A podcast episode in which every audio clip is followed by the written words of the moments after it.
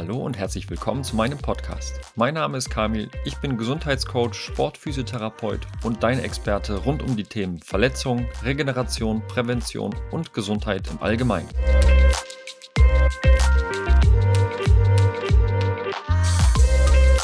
Heute möchte ich ein Thema ansprechen, das sehr viele von euch betrifft, egal ob im Sport oder nicht. Und zwar geht es um körperliche Fehlstellungen. Wenn ihr schon mal verletzt wart und beim Physio wart oder bei den Ärzten und die haben sich mal eure Statur im Stand oder im Gang angeguckt, da habt ihr bestimmt schon mal gehört, dass da vielleicht das Becken schief steht, die Schultern verschieden hoch stehen und dass das ein Grund ist zur Behandlung, damit die Therapeuten diesen Schiefstand korrigieren und ihr dann wieder gerade seid und wieder Sport machen könnt. Aber hat so eine Fehlstellung dann wirklich so einen großen Einfluss, wie es einem dann in der Therapie und in der Anamnese dann auch wirklich erklärt wird? Ich möchte dir mal meine Meinung dazu sagen. Da ich ja auch schon einige Sportlerinnen und Sportler zur Behandlung hatte und über mittlerweile elf Jahre als Physiotherapeut arbeite und auch sehr viele von diesen Fehlstellungen gesehen habe und natürlich auch beigebracht bekommen habe, diese Fehlstellungen, vermeintlichen Fehlstellungen zu korrigieren. Und da hat dein Physio bestimmt auch einige Tests an dir gemacht, wenn es darum ging, erstmal den aktuellen Stand aufzunehmen, um zu gucken, wie stark ist die Schiefstellung oder ist da überhaupt eine. Und da wurden Tests gemacht, wie hast du vielleicht schon mal gehört, der Vorlauftest, der Rücklauftest. Und beim Vorlauftest wird dann halt geguckt, wie stark sich das Iliosakralgelenk, also das ISG, das ist wenn du von hinten schaust auf einen nackten Rücken und relativ weit unten am Becken, da sieht man manchmal so zwei Grübchen links und rechts. Und das ist das Iliosakralgelenk, da wo die Beckenschaufel und das Steißbein zusammenlaufen. Das sollte sich jetzt eigentlich kaum bewegen. Und es gibt eine, wie vorhin schon gesagt, eine, eine Testung, wo dann geguckt wird, bewegt sich das Gelenk so, wie es sein muss, oder bleibt da in irgendeiner, Art, äh, in irgendeiner Position irgendwas hängen das dann in der Aufrichtung sich nicht mehr korrigiert. Und das ist über Jahre und Jahrzehnte ein Standardtest gewesen, den man eigentlich gar nicht mehr rausbekommt aus der Physiotherapie. Und wenn man sich zum Beispiel mit dem oder auch mit anderen Tests befasst, dann muss man sagen, dass die Aussagekraft von solchen Sachen oder von vor allen Dingen, also da müssen wir jetzt explizit bei dem bleiben, wirklich sehr, sehr schwach ist. Und dafür, dass der so häufig genutzt wird und sehr häufig dann halt auch Fehlstellungen aufgedeckt werden, wo sich ein ISG, was wirklich minimalste Bewegungen erlaubt, auf einmal große Bewegungen macht. Also ich habe da Kollegen mal bei der Ausführung zugeguckt, die eine Bewegung auf einmal drin hatten im ISG von 5, 6, 7 Grad. Und ähm, da muss ich sagen, also einbilden ist eine schöne Sache, aber ne, eine kleine Unstimmigkeit kann man da vielleicht noch erkennen, aber große Bewegungsauswüchse keine Chance. Und worauf will ich jetzt hinaus? Die Frage, die ich jetzt einfach in den Raum stellen möchte, ist, müssen diese in Anführungsstrichen Fehlstellungen alle korrigiert werden? Und meine Antwort darauf ist ein ganz klares Nein. Es müssen nicht alle korrigiert werden, es müssen sogar nur wenige davon korrigiert werden. Es kommt nämlich immer darauf an, was dem Körper zugemutet wird. Und zwar haben wir, wenn du dir jetzt mal verschiedene Sportarten vorstellst, sei es also die Klassiker, Fußball, Handball, Basketball auf der einen Seite, aber auf der anderen Seite vielleicht noch Leichtathletik oder eines meiner Lieblingsbeispiele ist Eisschnelllaufen, wo es dann wirklich in hoher Geschwindigkeit quasi nur darum geht, jetzt mal ein bisschen platt zu sagen, im, im Kreis zu fahren. Und so solltest du dir einfach mal vorstellen, wie es sein kann, dass eine asymmetrische Sportart, also da geht es jetzt nicht wie beim 100-Meter-Sprinten nur geradeaus, sondern wir haben beim Fußball ein Schussbein, ein Standbein wir haben beim Tennis zum Beispiel einen Schlagarm. Also kann man vom Körper nicht erwarten, dass er dauerhaft symmetrisch bleibt. Und so passt der Spruch wieder super hier rein. Die Funktion formt den Körper. Also wenn du fünfmal in der Woche Sport machst und der ist einseitig stärker belastet als auf der anderen Seite, dann wird sich der Körper da daran anpassen. Wenn wir jetzt mal beim Tennis bleiben und uns ein paar Untersuchungen mal anschauen, dann liest man sehr häufig und sieht das auch auf Röntgenbilder, dass die Knochenstruktur des Schlagarmes deutlich fester ist als auf der anderen Seite. Wenn ich jetzt mit dem rechten Arm schlage als Rechtshänder, dann ist ja logisch, dass die Muskulatur und der Knochen viel, viel mehr Belastung bei den Schlägen abfangen muss als auf der anderen Seite. Natürlich trainiert man beidseits in der, im Kraftraum. Das macht man ja auch bei den anderen Sportarten. Aber die Belastung ist dennoch durch Training, durch permanentes Wiederholen einseitig deutlich fokussiert. Und da kannst du dir halt auch vorstellen, dass rein von der Mechanik der Körper dazu neigt, sich darauf einzustellen. Und nicht jede Fehlstellung, und das möchte ich ganz, ganz deutlich sagen, nicht jede Fehlstellung führt zu Verletzungen. Es sind teilweise dadurch, dass der Sport das benötigt, gewisse Asymmetrien, ich möchte nicht sagen vorteilhaft, aber der Funktion geschuldet. Und wenn wir alle Sportler, die so eine asymmetrische Sportart machen, mal durchtesten würden, uns alle angucken würden, dann würden wir einen sehr großen Prozentsatz mit solchen Asymmetrien finden, mit einem Beckenschiefstand, mit einem äh, Schulterhochstand oder Tiefstand, wie auch immer. Aber warum führt es bei den einen zu Verletzungen und bei den anderen nicht? Darum geht's ja. Denn wenn das dann wirklich so wäre, dass jedes Mal ein schiefes Becken oder ein plattes Fußgewölbe zu Verletzungen führen, dann wäre die Reha-Abteilung die meistbesuchte Abteilung in, in so einem Sportverein. Und so ist es natürlich nicht. Und dafür muss es noch weitere Faktoren geben.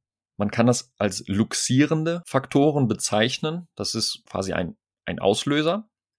Und da müssen wir auch ein bisschen links und rechts von der Sportart wegschauen.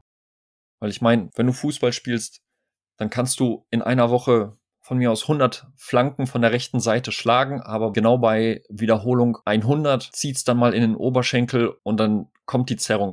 Aber warum ist es bei den 99 Mal davor nicht passiert?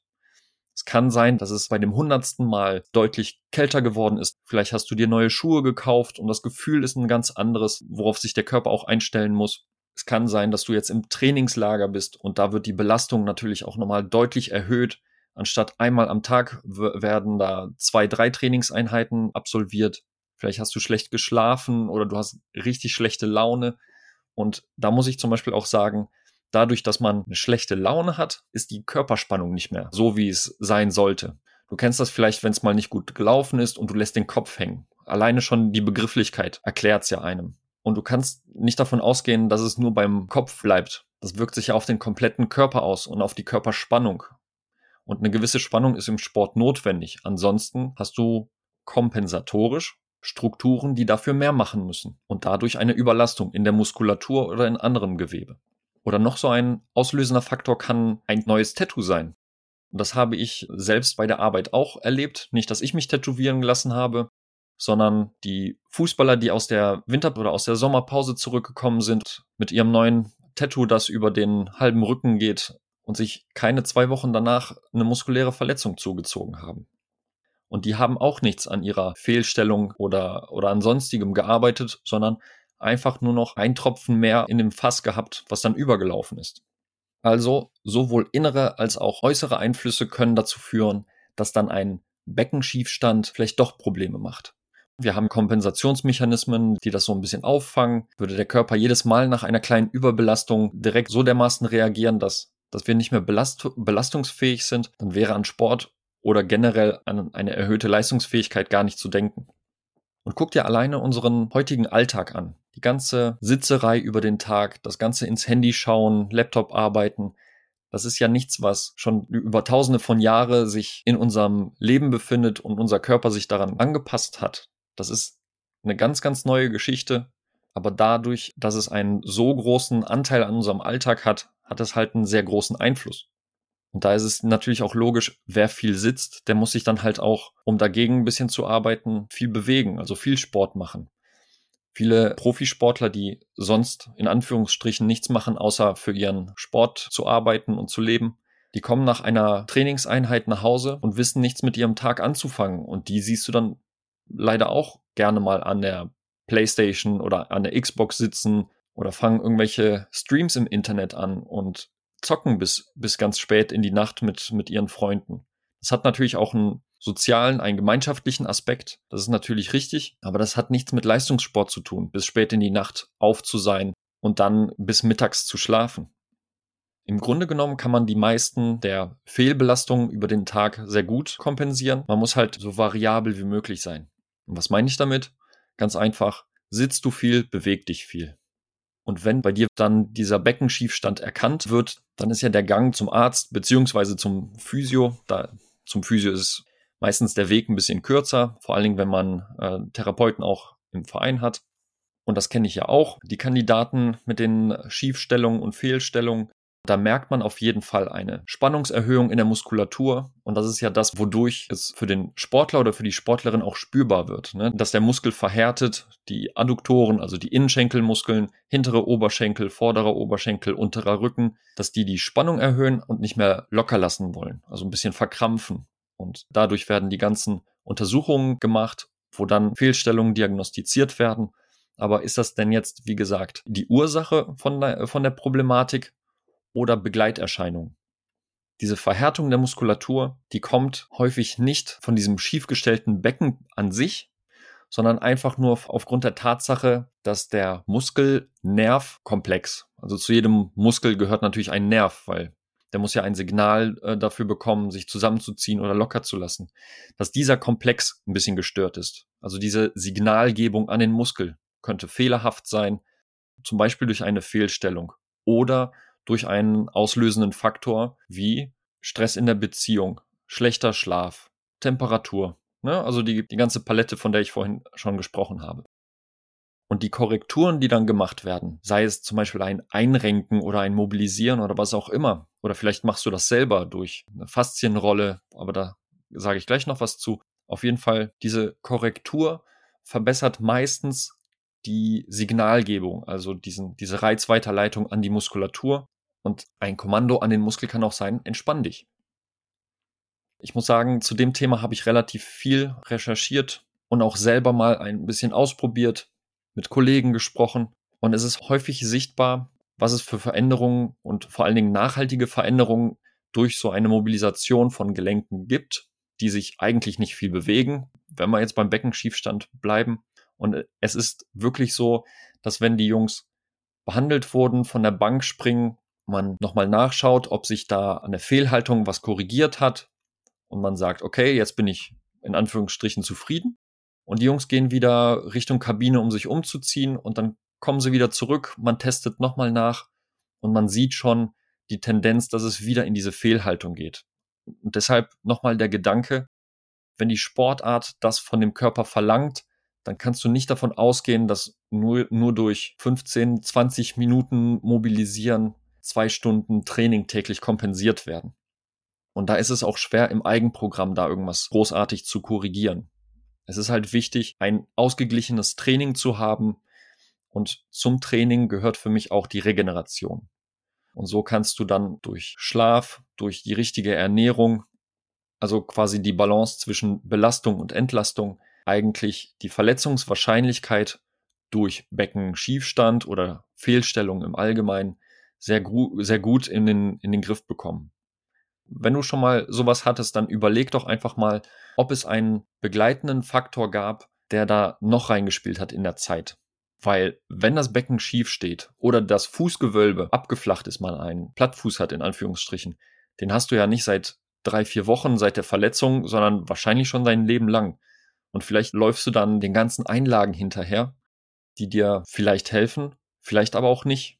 Und wir haben auch damals mit, mit einer Firma gearbeitet, die Schuheinlagen produziert hat. Und bei einer Kadergröße von, hm, das waren jetzt drei Mannschaften, und da hatten wir über 60 Jungs. Und im Endeffekt, klar will man, will man als Produzent da vielleicht ein paar mehr verkaufen, aber wirklich gebraucht haben es von diesen 60 Jungs ganze drei, wo es dann halt auch nachweislich geholfen hat. Und das nicht erst nach sechs Wochen eintragen, sondern wirklich innerhalb von, von wenigen Tagen. Wo ich so eine Korrektur sehr, sehr positiv sehe, ist bei akuten Fällen. Wenn man mal aufsteht und sich den Kopf verdreht hat, also nicht verdreht hat, sondern wenn man sich verlegen hat über die Nacht und man steht auf, man kann den Kopf nicht bewegen, dann bringt eine Mobilisation in, in kurzer Zeit sehr guten Erfolg.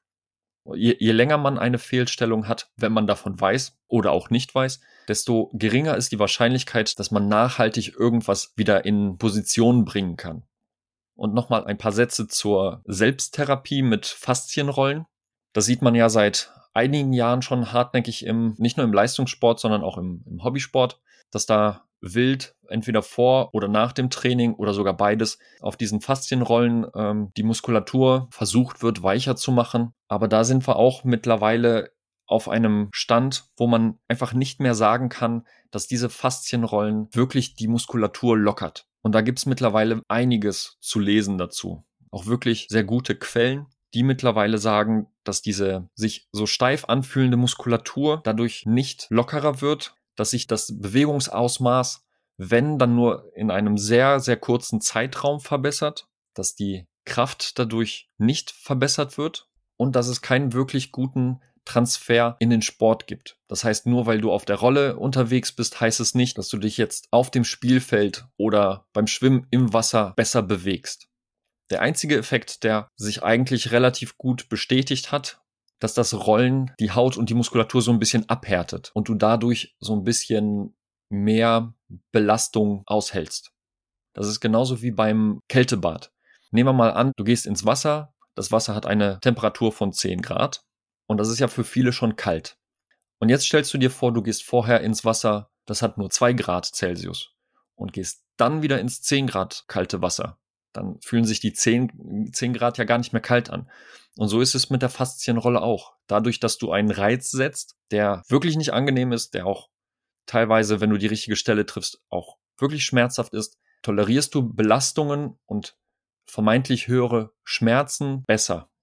Und das ist dieser Effekt, äh, wo du dann nach dem Rollen sagst, okay, das fühlt sich jetzt deutlich besser an, ich fühle mich befreiter und das ist nichts anderes zu glauben, dass die Muskulatur dadurch weicher wird oder gedehnter wird, das ist leider nicht so.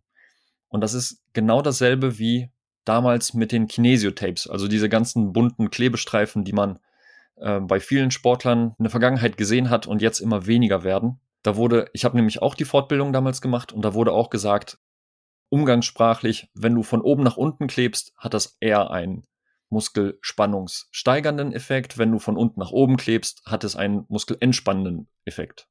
Und das ist ja deutlich widerlegt. Das Einzige, warum es sich so etabliert hat im, in der Sportwelt, ist das richtig gute Marketing.